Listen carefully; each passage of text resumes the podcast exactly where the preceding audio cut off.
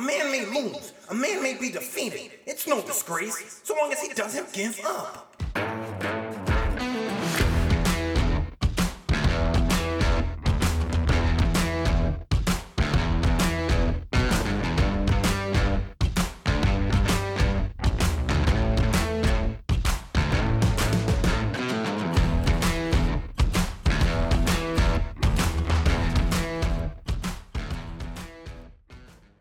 Welcome back and welcome to Season 2. And before we get into the episode number, I lost track because of the annuals last week when I thought we were on episode 8. We were not. We were on episode 7. So this is Season 2, episode Infinity of me and my friend Pete. Another Donuts and Dimes production. The podcast that explores all things The Amazing Spider-Man. I'm your host, Peter Parker's persnickety pal, Gerald. If this is your first time with us, welcome. If it isn't, welcome 3 times and back once. This week, we're running through The Amazing Spider-Man number 33, The Final Chapter. If you haven't, please consider becoming a patron over at patreon.com/HSPP in the Keykeeper or High Council tiers. Patrons get a bonus episode every time we release one here. This time, we're running through Green Lantern Volume 4, Number 62, The New Guardians Conclusion. A tale that sees the New Guardians, led by arguably the greatest Green Lantern of them all, Hal Jordan, taking on the creator of the DC Universe, the rogue Owen Krona. That's later. Right now... Where are you? Here.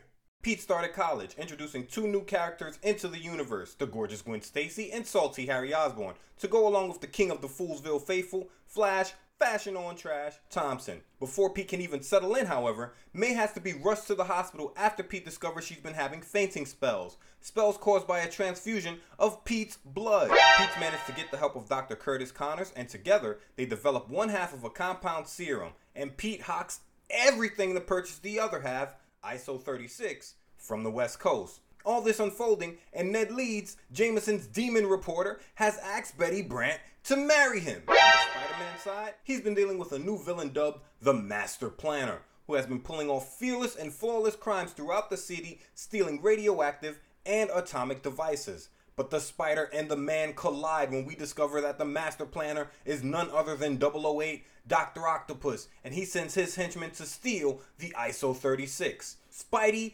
snaps! He tears the city apart looking for the Master Planner, enlisting the help of Frederick Foswell, Jameson's best reporter, telling the man if he helps, Spidey will give him the scoop on the story. Spidey finds the Master Planner's base, beneath the East River of course, because it's always the East River, and proceeds to dismantle it brick by brick like a Lego deconstruction. He goes one-on-one with the 8-1, and in his rampage, destroys the support pillars holding the underwater base up. One rubber hole shatter later, and Spidey is buried beneath tons of machinery, trapped in a prison of his own design. With Ock nowhere to be found, the ISO 36 just beyond his grasp, and the dome of the villain's lair cracked and leaking water faster and faster, Spidey is moments away from being crushed and drowned with no one around to hear him gurgle. That's where we are! We've got me, we've got you, we've got no further ado! We've got The Amazing Spider-Man, number 33, The Final Chapter. Let's swing! Me and my best friend Pete. Old adventures, new critiques. He spins webs, I spin yarns. Kinda kooky, be forewarned. Look out, it's me and my friend Pete. The credits. Script and editing on this one was done by Smilin' Stan Lee, with plot and illustration by Swingin' Steve Ditko, and bordering and lettering done by Art, It's in the Name, Simek. With a final credit. Reading and enjoying that old web spinner, you. So you know that's a shout out to us. The cover. We get The Amazing Spider-Man in goldenrod yellow with Spidey costume red shading our hero's name atop spider's webs as usual. The colors are reminiscent of the Spider-Man the Animated Series logo, the 90s Spidey cartoon that's still my favorite iteration of the webhead on screen ever. Fun fact, Spider-Man never threw one punch in that TV show. Go back and check. Thank me later. Back to. Beneath this, we get the title of the conclusion to this seminal Spider-Man story, aptly named The Final Chapter, in a blue banner with lime green letters. And behind this, Spidey has seen better days. Last issue he was getting a little lunch. This one, he might just be on the menu. We have the golden liability, Spider-Man, trapped in a prison of his own design. If you recall, last issue, Man on a Rampage, or Rail Bumper Bumper Rail Hole Shatter. Spidey, on his quest to recover the ISO 36 to save Aunt May's life, which was stolen by the Master Planner's gang, went on a rampage quite literally, and finding the Master Planner's underwater base, ran through the villain's goons before discovering that the Master Planner was arguably his greatest villain, Dr. Octopus. And Spidey's rampage knew no bounds. He destroyed every single support column of Doc Ock's underwater secret base in their one-on-one battle and caused thousands of pounds of heavy machinery to come crashing down on top of him. If that weren't bad enough, a slow leak began dripping from the roof. The East River was beginning to seep into the base. Spidey, for all his strength, couldn't get the weight off of him, and with the ISO 36 less than 10 feet away, things were looking grim. Back to. All that said, that's where we find Spidey now, still trapped beneath this rubble. He's got his right hand gripping a chunk of the debris near his head, his left out in front of him, and that's all we can see of his body. All around him is the large gray machinery that's fallen on top of him. If that weren't bad enough, when we left our hero, the drip from the ceiling was coming in as small drops that were getting faster and larger. But now, there are streams of water falling all over this cover, over his left shoulder, over the fingers of his right hand, directly on top of his head, and between the buggy eyes of his mask. Two separate, larger streams are pouring down in the foreground, and all of these streams are falling into what's now becoming a lake that's rapidly rising to Spidey's chin. Talk about a predicament. Let's get into it. Page one opens to a goldenrod banner with The Amazing Spider-Man written inside. The Amazing is written in black, Spider-Man is written in green. Above the title of this issue, The Final Chapter, written in a white font inside of a red Scream caption box. And beneath this, we got recap in caption boxes. As Peter Parker's Aunt May lies dying in the hospital, victim of the effects of radioactivity in her bloodstream. And we see May, white-haired in profile from the collarbone up, lying asleep in her hospital bed. A sympathetic Dr. Connors waits for Spider-Man to bring the ISO 36 to him, for it is the only serum which might save Peter's aunt. We get Dr. Curtis Kildare Connors next, the handsome one-armed brown-haired doctor. He's in a white lab coat, tan pants, a sky blue shirt, brown tie with pink tie clip, and he's staring at the serum bubbling inside the Bunsen burner that he's been cooking up since last issue. But the stolen serum is in the possession of Dr. Octopus, whose masked henchmen wait outside a steel door as Spidey and Doc Ock battle within. There are no less than 7 purple-clad gas mask henchmen staring at a silver door, and I'm sure they're itching for Spidey or Doc Ock to come through it. And none suspect that a sudden leak in the underwater dome of the hidden hideout is growing bigger and bigger. We're beneath the East River outside of the secret lair as air bubbles escape towards the surface of the river in a steady line. And if air bubbles are escaping any structure underwater, eventually water's going to be invading it. While Spider-Man himself, having beaten his multi-armed foe, is now trapped beneath tons of fallen steel with the precious serum lying just out of reach as the fatal seconds tick by. And we see in the foreground the ISO 36, water falling on it in a steady line, and in the background, our hero with his head down, beneath the rubble, water just streaming down all around him, and he's monologuing something fierce. I failed, just now, when it counted the most, I failed, but I can't give up. I must keep trying. I must. Beneath this, set in a sky blue rectangle, we get a hot pink caption box. Possibly one of the most thoroughly satisfying Spider-Man sagas you have ever thrilled to. We turn the page. Page 2 opens to 3 panels of Spidey struggling beneath the rubble. And the images aren't that different, but Ditko's working with the art in Spidey's hands. The first panel, Spidey's got his fingers pressed against the floor, and he's trying to push up from beneath the rubble using his arms. And he's shouting, no matter how impossible it seems, he's got to free himself. When that doesn't work, he balls a fist with his left hand, throws his head back, and puts his shoulders into it, shouting that lifting this rubble is the only way. The only way. And when that doesn't work, he collapses. Both hands limp and stretched out above his head, his forehead pressed against the wet floor, saying that after battling 008, he's exhausted and weak. But then, the amazing teenager glimpses the life-saving serum so near and yet so far, so hopelessly far away. Spidey raises his head, staring at the ISO 36, saying that it's just out of his reach like it's mocking and taunting him. With Aunt May's head in his thoughts in the foreground of the next panel, Spidey shouts that the serum in that canister is the only thing that can save Aunt May, and he can't bring it to her. Uncle Ben swims into his thoughts next, as he puts his left hand to his forehead, saying if May doesn't make it, it'll be all his fault, just like his Uncle Ben. But I want to say again, they're not exactly the same. Pete didn't kill his uncle directly. His inaction may have, but not him specifically. His blood is the reason May is sick and getting worse. So despite how horrible he feels about Uncle Ben, I assume he'd feel infinitely worse if he were responsible for May's death directly. In the final panel, Spidey's done feeling sorry for himself. Both fists clenched, May's head in profile stage right, Ben's smiling head in profile stage left. Spider-Man gives himself a pep talk. The two people in all the world who've been kindest to me. I can't fail again. It can't happen a second time. I won't let it. I won't. No matter what the odds. No matter what the cost. I'll get that serum to Aunt May. And maybe then, I'll no longer be haunted by the memory of Uncle Ben. On three, he goes to work. Within my body is the strength of many men. He presses both his hands flat against the floor. And now, I've got to call on all that strength, all the power that I possess. He spreads his shoulders so they're bracing the corners of the steel on top of him and stares towards the roof as water falls between the eyes of his mask. Spidey digs deep, beginning to push with his arms and chest. I must prove equal to the task. I must be worthy of that strength. He's doing a push-up with only his arms, and slowly the weight gives. Or else, I don't deserve it. The weight is unbearable. Every muscle aches. But aching or not, Spidey's managed to do a full push-up, but he's not done. In the final panel, he manages to get his left knee beneath his body, and he is now kneeling. As water continues to rain down on him, he continues his effort. My head, it's spinning. Everything's beginning to whirl around. The strain, it's unbearable. Just want to say, Spidey, you would save some of that effort if you weren't talking so much.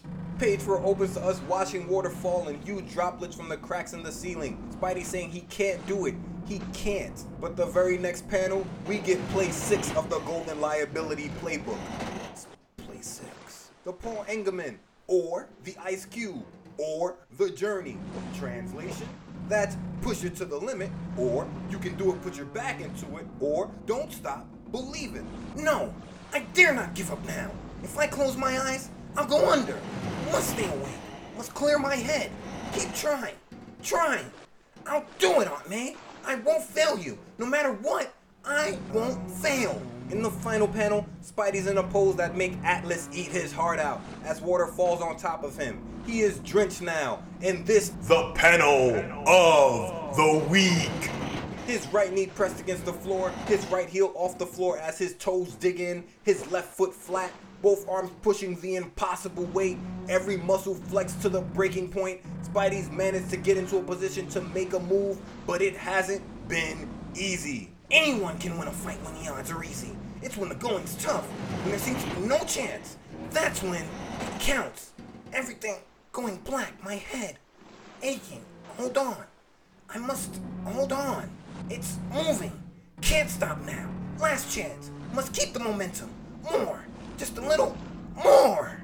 On 5, we get Caption Box. And then, as the agonizing ache in his limbs seems unendurable, as his superbly muscled body suffers the torment of a virtually indescribable ordeal, from out of the pain, from out of the agony, comes triumph. Spidey, still on one knee, has managed to toss the 1,000-pound weight over his head in a stunningly beautiful full-page spread, shouting, I did it! I'm free! What I love most about this page is that water's been falling, raining. But right now, a line of water is raining directly onto Spidey's sternum, covering up his Spidey logo there. This is not the spider who accomplished this. This is not the strength of his muscles that accomplished this. This is the man and his mental fortitude that accomplished this. It's a lovely bit of symbolism if Ditko planned it, and if not, a lovely bit of serendipity to drive the point home. If you can, this is issue 33. This is volume 1. This is page 5. Go and let Dick Goat take your breath away. On 6, Spidey's got no time to celebrate his awesome display of strength. He performed the feat bracing all that weight on his right leg, and though free, he's hurt. Holding his right thigh, he says he's lucky nothing's broken, But at the very least, he sprained that thigh. You know we love drama here on Me and My Friend Pete, so I'm gonna say our hero tore that thigh muscle because a simple sprain wouldn't hurt him. Either way, Spidey limps towards the goldenrod canister of ISO 36, shouting that he can't waste a moment, not 1 minute. And he's right, because we get another shot at the ceiling, and now the water is just rushing in.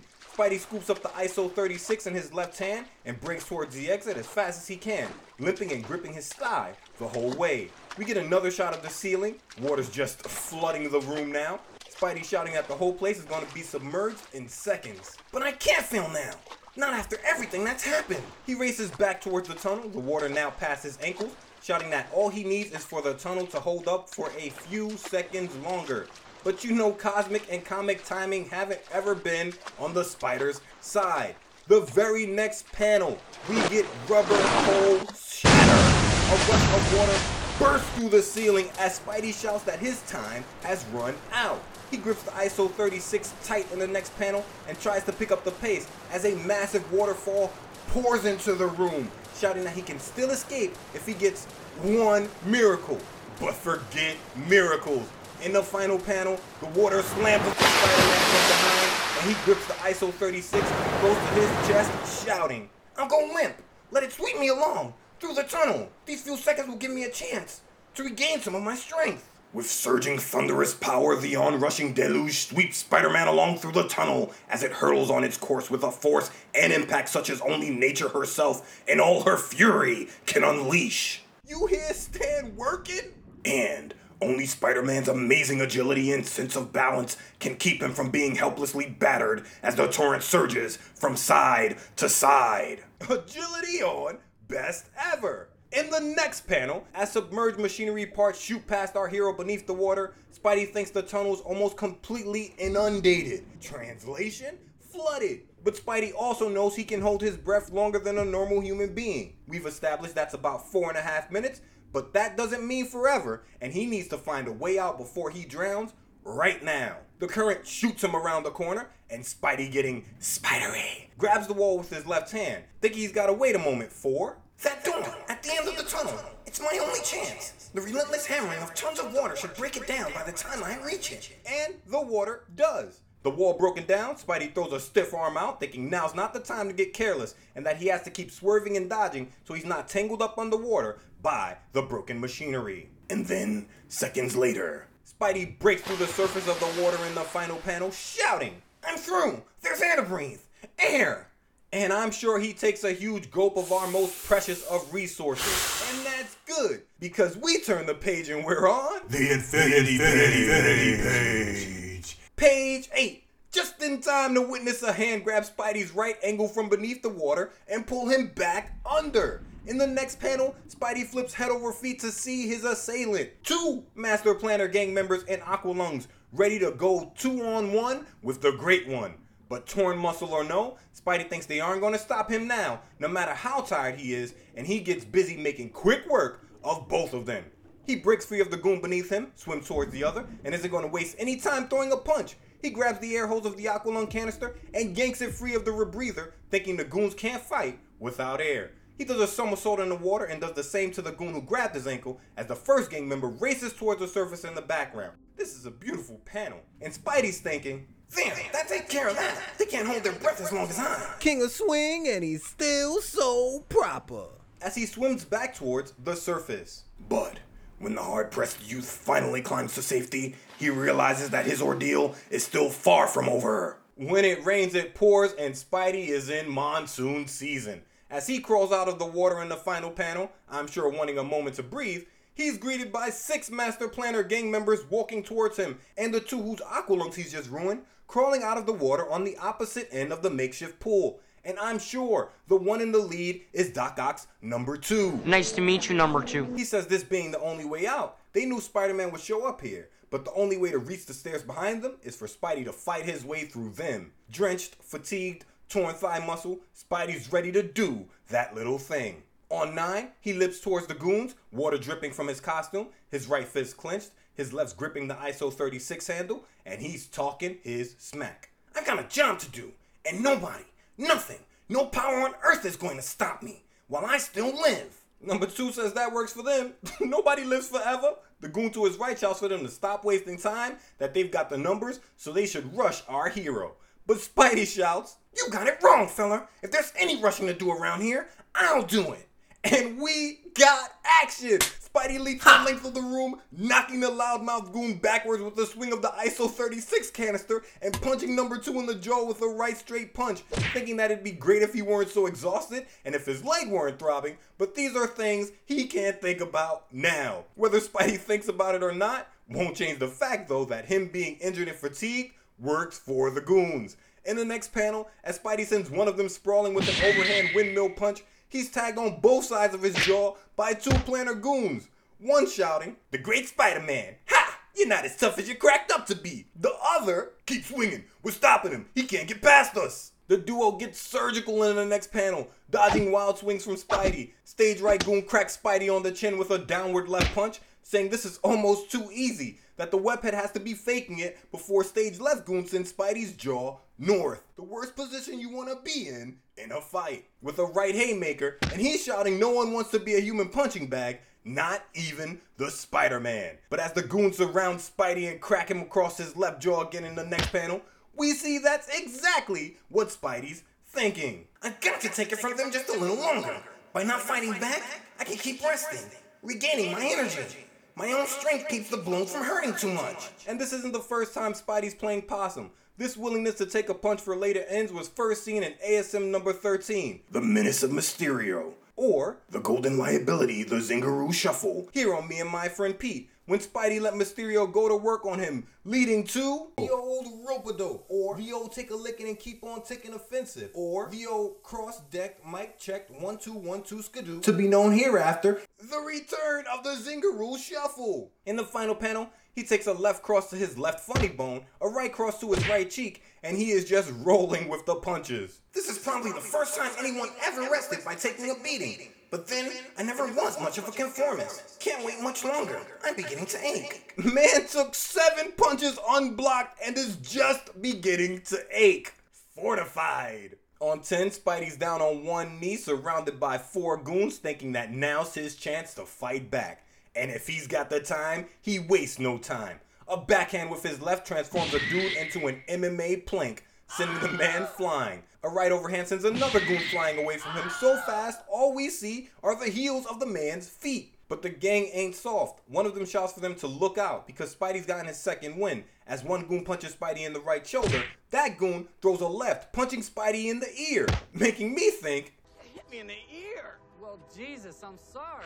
"Ow, Christ. By the ear, man." And the hits just keep on coming as another goon throws a cross, saying who cares, that it'll take more than a second win to save Spidey, while another goon throws an uppercut that connects with our hero's chin and staggers him. "He's right. Without full use of my leg, I can't maneuver as I should, and they're all fresh, rested.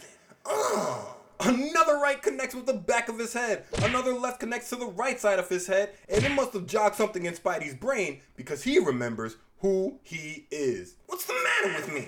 What if my leg is injured? What if they are more rested? They're just a gang of mangy crooks. But I'm Spider-Man." Surrounded by villains in the next panel, he presses his left hand flat on the floor and damn near snaps a man in two with an uppercut, thinking, "I'm Spider-Man and I'm not going to fail. I'm not. In a goldenrod space in the next panel, stars dancing around his lowered head, Aunt May's sleeping face in profile, Spidey thinks, "Not with Aunt May counting on me, needing me," and starts flailing those fists. Both fists thrown in uppercuts in the final panel, he drops a diamond for all of us to take with us. "A man may lose, a man may be defeated. It's no disgrace, so long as he doesn't give up." I told y'all, pick that diamond up and put it in your pocket.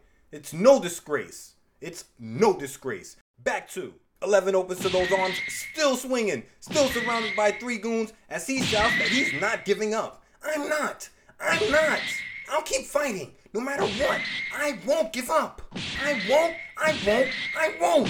He finishes his monologue standing in a modified neo-bodybuilding pose. His head lowered, his left knee almost touching the floor, his right leg forward, his left fist up near his head, his right behind him above his head. And I'm convinced Spidey's got his eyes closed because he's screaming, "Nobody can make me give up. Not when there's so much at stake. I'll keep fighting until until, what? It's over? And it is. There are guys piled on top of each other unconscious. A guy behind him in the soundest of sleep. He's got his hand under his head, the other out in front of him like a newborn babe. There's a guy braced against a pipe in a seated position, his right hand at his side. The pointer finger aimed at Spidey as if to say, that whirling dervish knocked me unconscious. Spidey has knocked out every single member of Dr. Octopus's gang. He grabs the ISO 36 up in the next panel and, nursing that right thigh, says he has got to get back to Dr. Connors, with spots still dancing around his head. And that feeling of spots in front of your eyes, that's a real feeling. I've passed out quite a few times in my life, never knocked out, but passed out, always during a New York heat wave, mostly on the subway before I learned I wasn't too cool for water, and every time spots quite literally danced in front of my face, so I know Spidey's reeling right now. But he climbs the stairs beneath the hidden trapdoor he found last issue, saying there's no time to figure out what happened to Dr. Octopus, no time for anything except getting that ISO 36 to Dr. Connors. And back above ground in the final panel, he races through the building as fast as his battered legs can take him. And so, a short time later, at the laboratory of Dr. Connors, we find... Spidey's leaping through the window of C.K. Connors' lab, and Connors pointing at him, saying Spidey's got the serum, that it's all he needs to get to work. And Connors is not a man who wastes time. Spidey appreciates it, saying he knew he could count on the man. In the next panel, Spidey pulls the serum from the container and hands the small vial it's in to Connors, who asks Spidey if he had any trouble getting the serum back. Spidey's like, ooh, did I? But he's all business right now. I'll tell you about it sometime. Right now, here's the serum. Let's not waste a minute.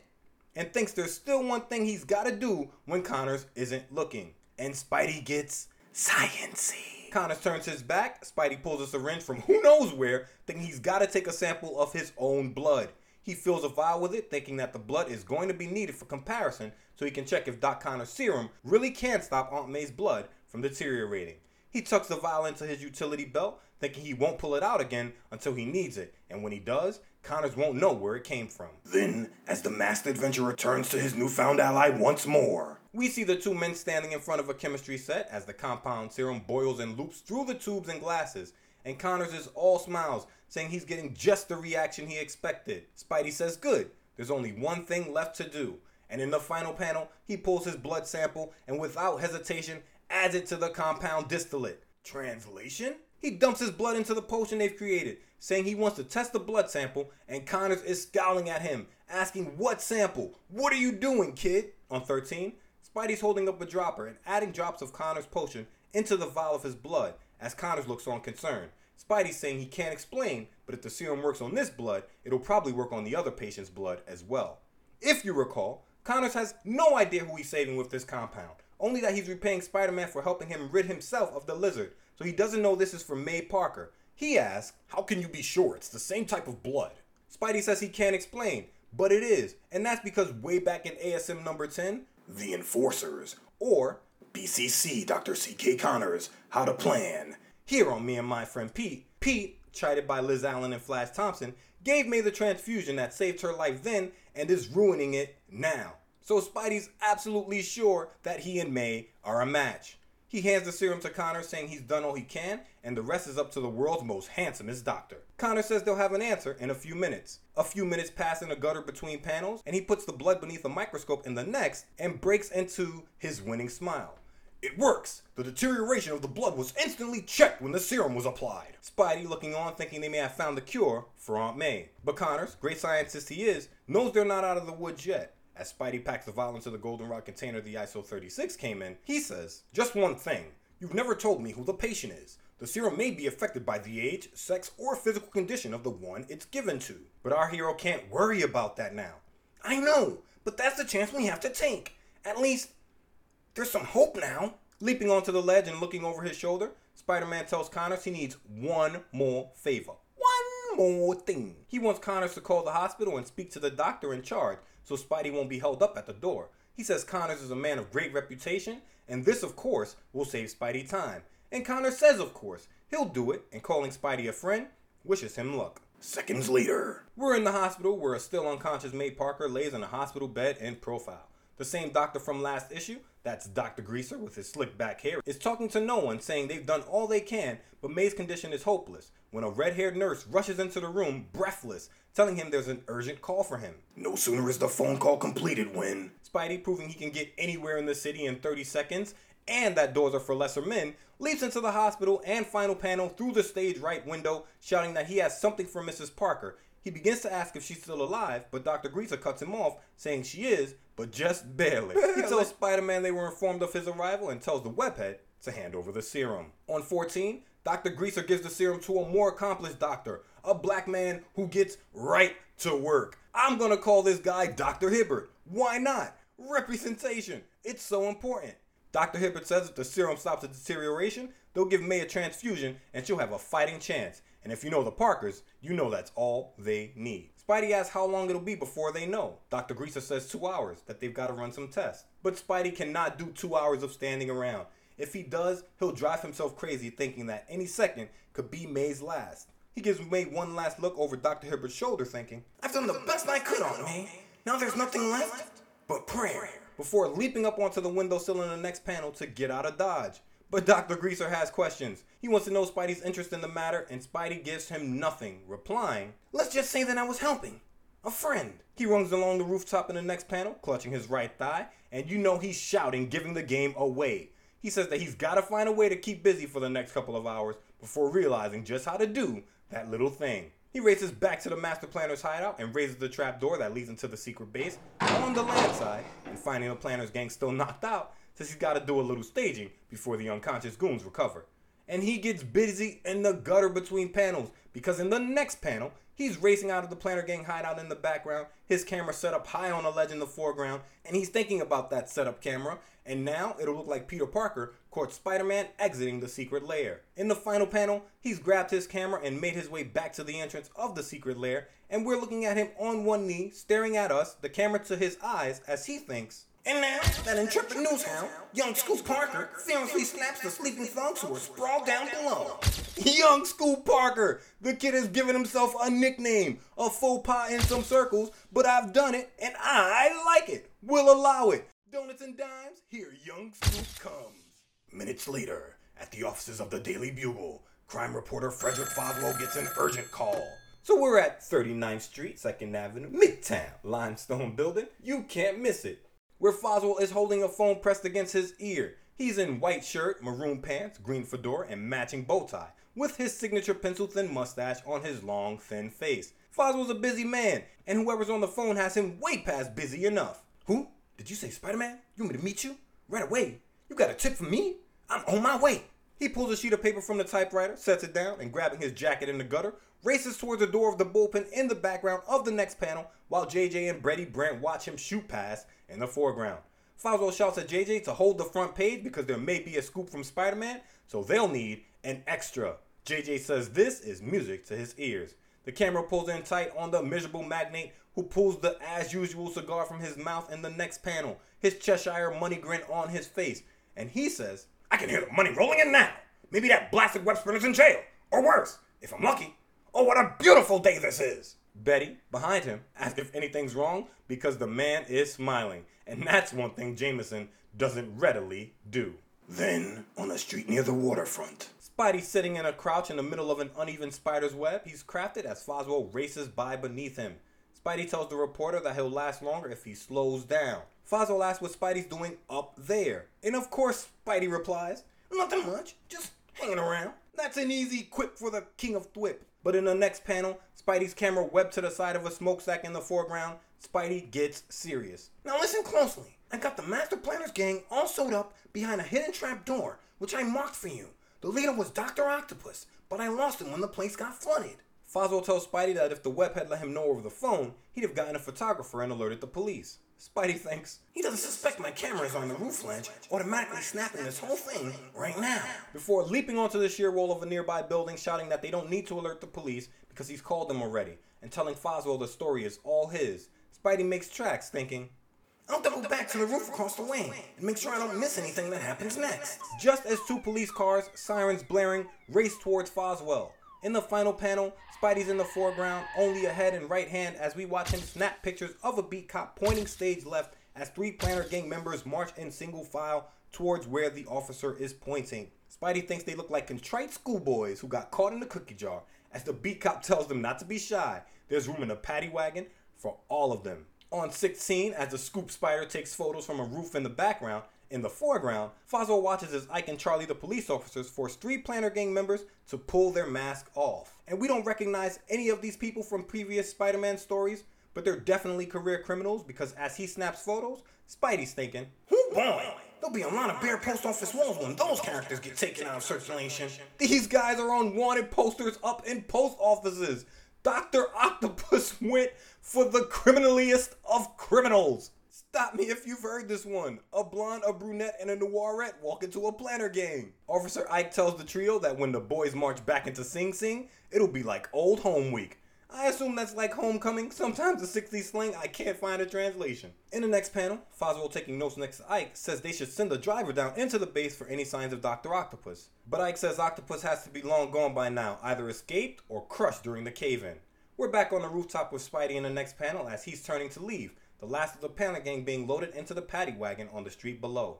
And Spidey's thinking he and Foswell are even now, that he's finally made up for suspecting the reporter of being the crime master. That was back in ASM number 26 and 27, The Mystery of the Man in the Crime Master's Mask, and Bring Back My Goblin to Me, or The Emperor's New Clothes, and The Turntable Tales, here on Me and My Friend Pete. Back to. So Spidey thinks he and Foswell are even now, and he's got to get the pics in his camera to JJ on the double. Seconds later, there's frantic jubilation in the city room of the Daily Bugle. The bullpen is alive with every person in the panel either running or waving sheets of paper or moving like they're on the floor of the New York Stock Exchange, while in the foreground, every tooth in his mouth showing, running his fingers through his Reed Richards-like hair, JJ is on the phone, triumphant. The Master Planner gang captured, the identity of the leader revealed, and my paper has the story first. That's great, Foswell. I knew you could do it. Better not praise him too much. He's liable to hit me for a raise. But you should have gotten pictures. If only we had photos. Man gave him props, then found a way to make sure he didn't have to up the price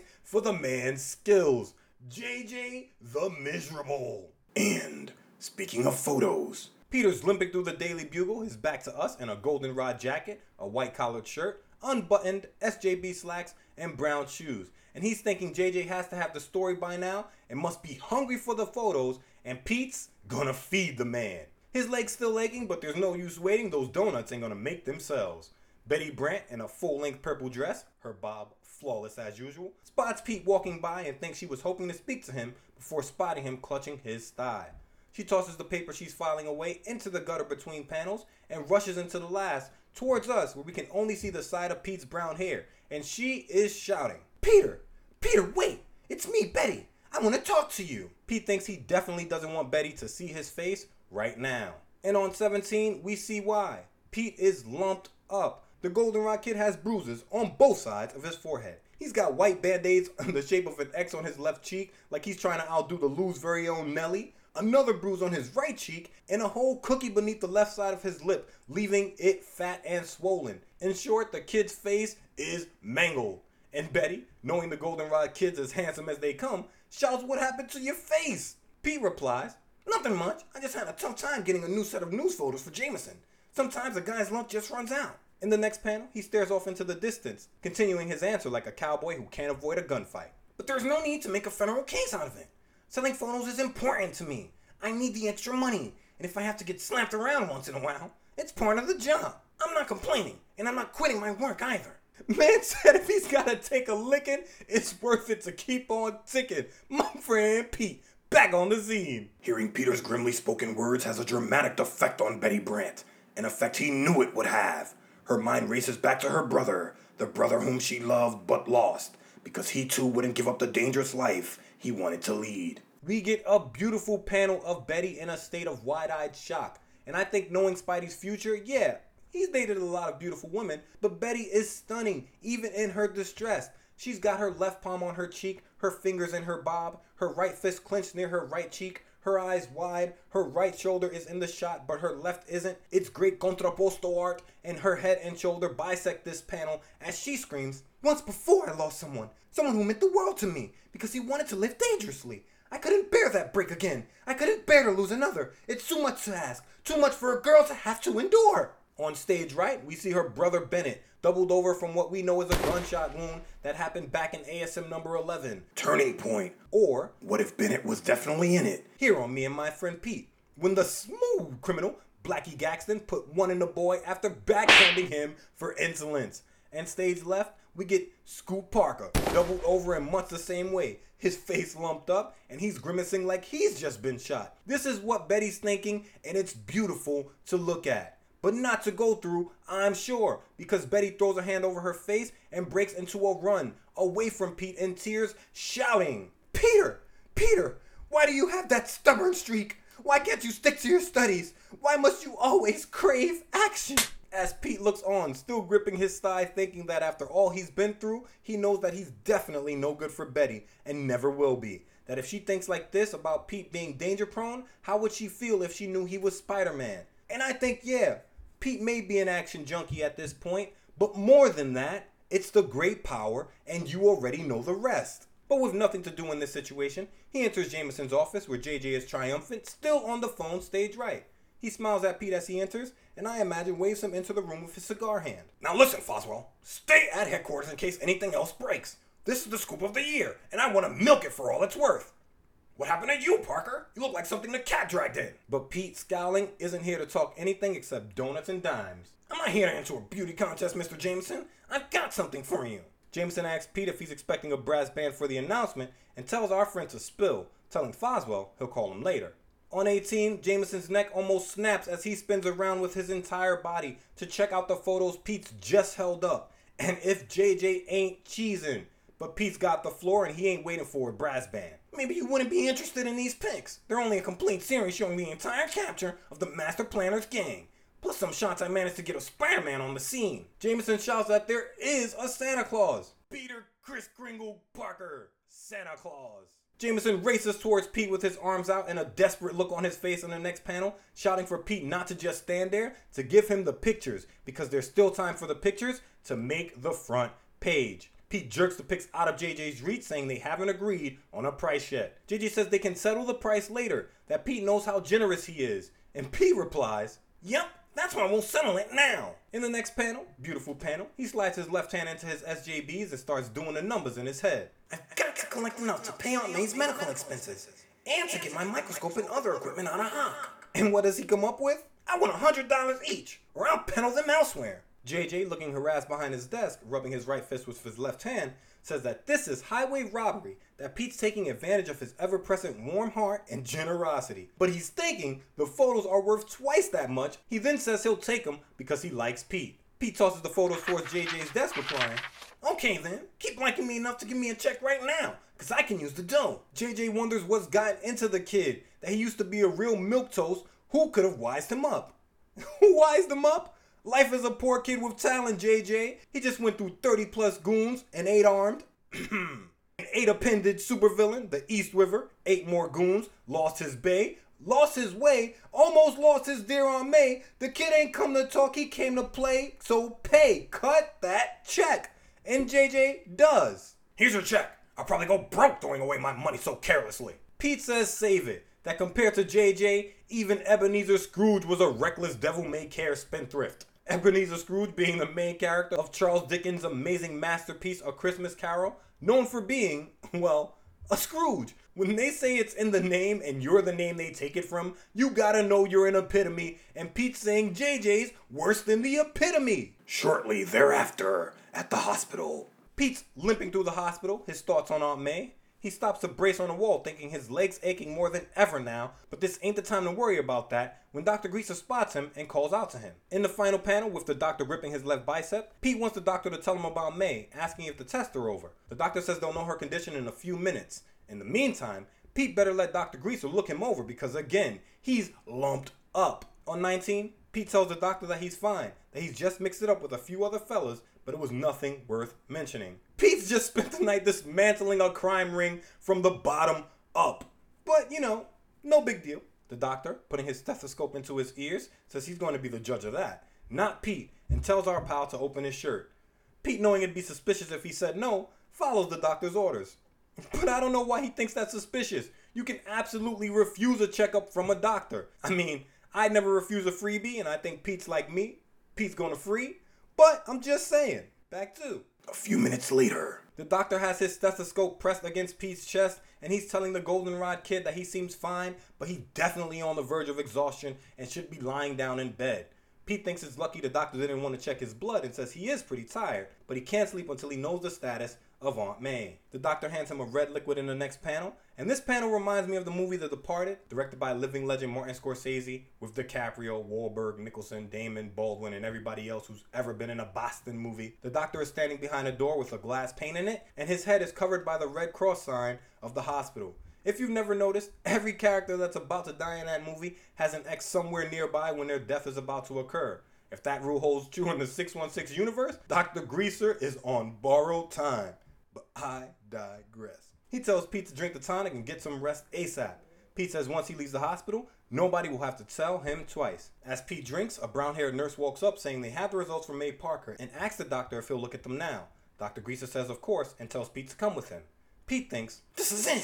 In the next panel, Dr. Hibbert tells Pete that the serum has stopped the deterioration and all reports are favorable. That with a little luck, they expect May Parker to pull through. Pete has saved the life of his darling Aunt May.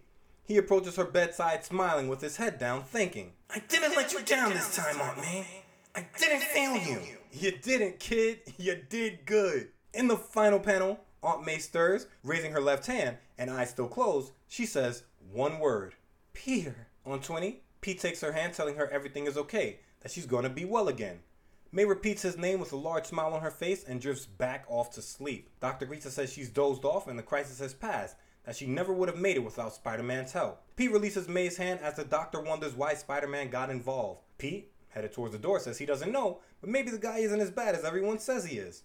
The doctor says, I guess. Anyways, you go home and get some rest. Pete, one last look at his aunt, says he thinks that now he will be able to. The next four panels, we get the doctor's hands lowering the curtains of the window in the room, May sleeping with a smile in the foreground, and Pete limping off in the background as the doctor has the perfect thoughts as the shades lower. That Peter Parker certainly is a nice boy. He's sincere, well-mannered, and devoted to his aunt. Too bad there aren't many more young men like that. Too bad someone like him can't be an idol for teenagers to imitate, instead of some mysterious unknown thrill seeker like Spider-Man. Little does he know, Pete's both to us our friend and our hero. Beneath this, we've got a white panel with red lettering being pushed apart down the middle to reveal the cat's paw himself glaring at us, his lion's face and main vest staring at us with vacant eyes, his belt lined with elephant tusk. In red lettering, we get next issue, the return of Craven the Hunter. Enough said. And that brings If This Be My Destiny to a close. And we're out!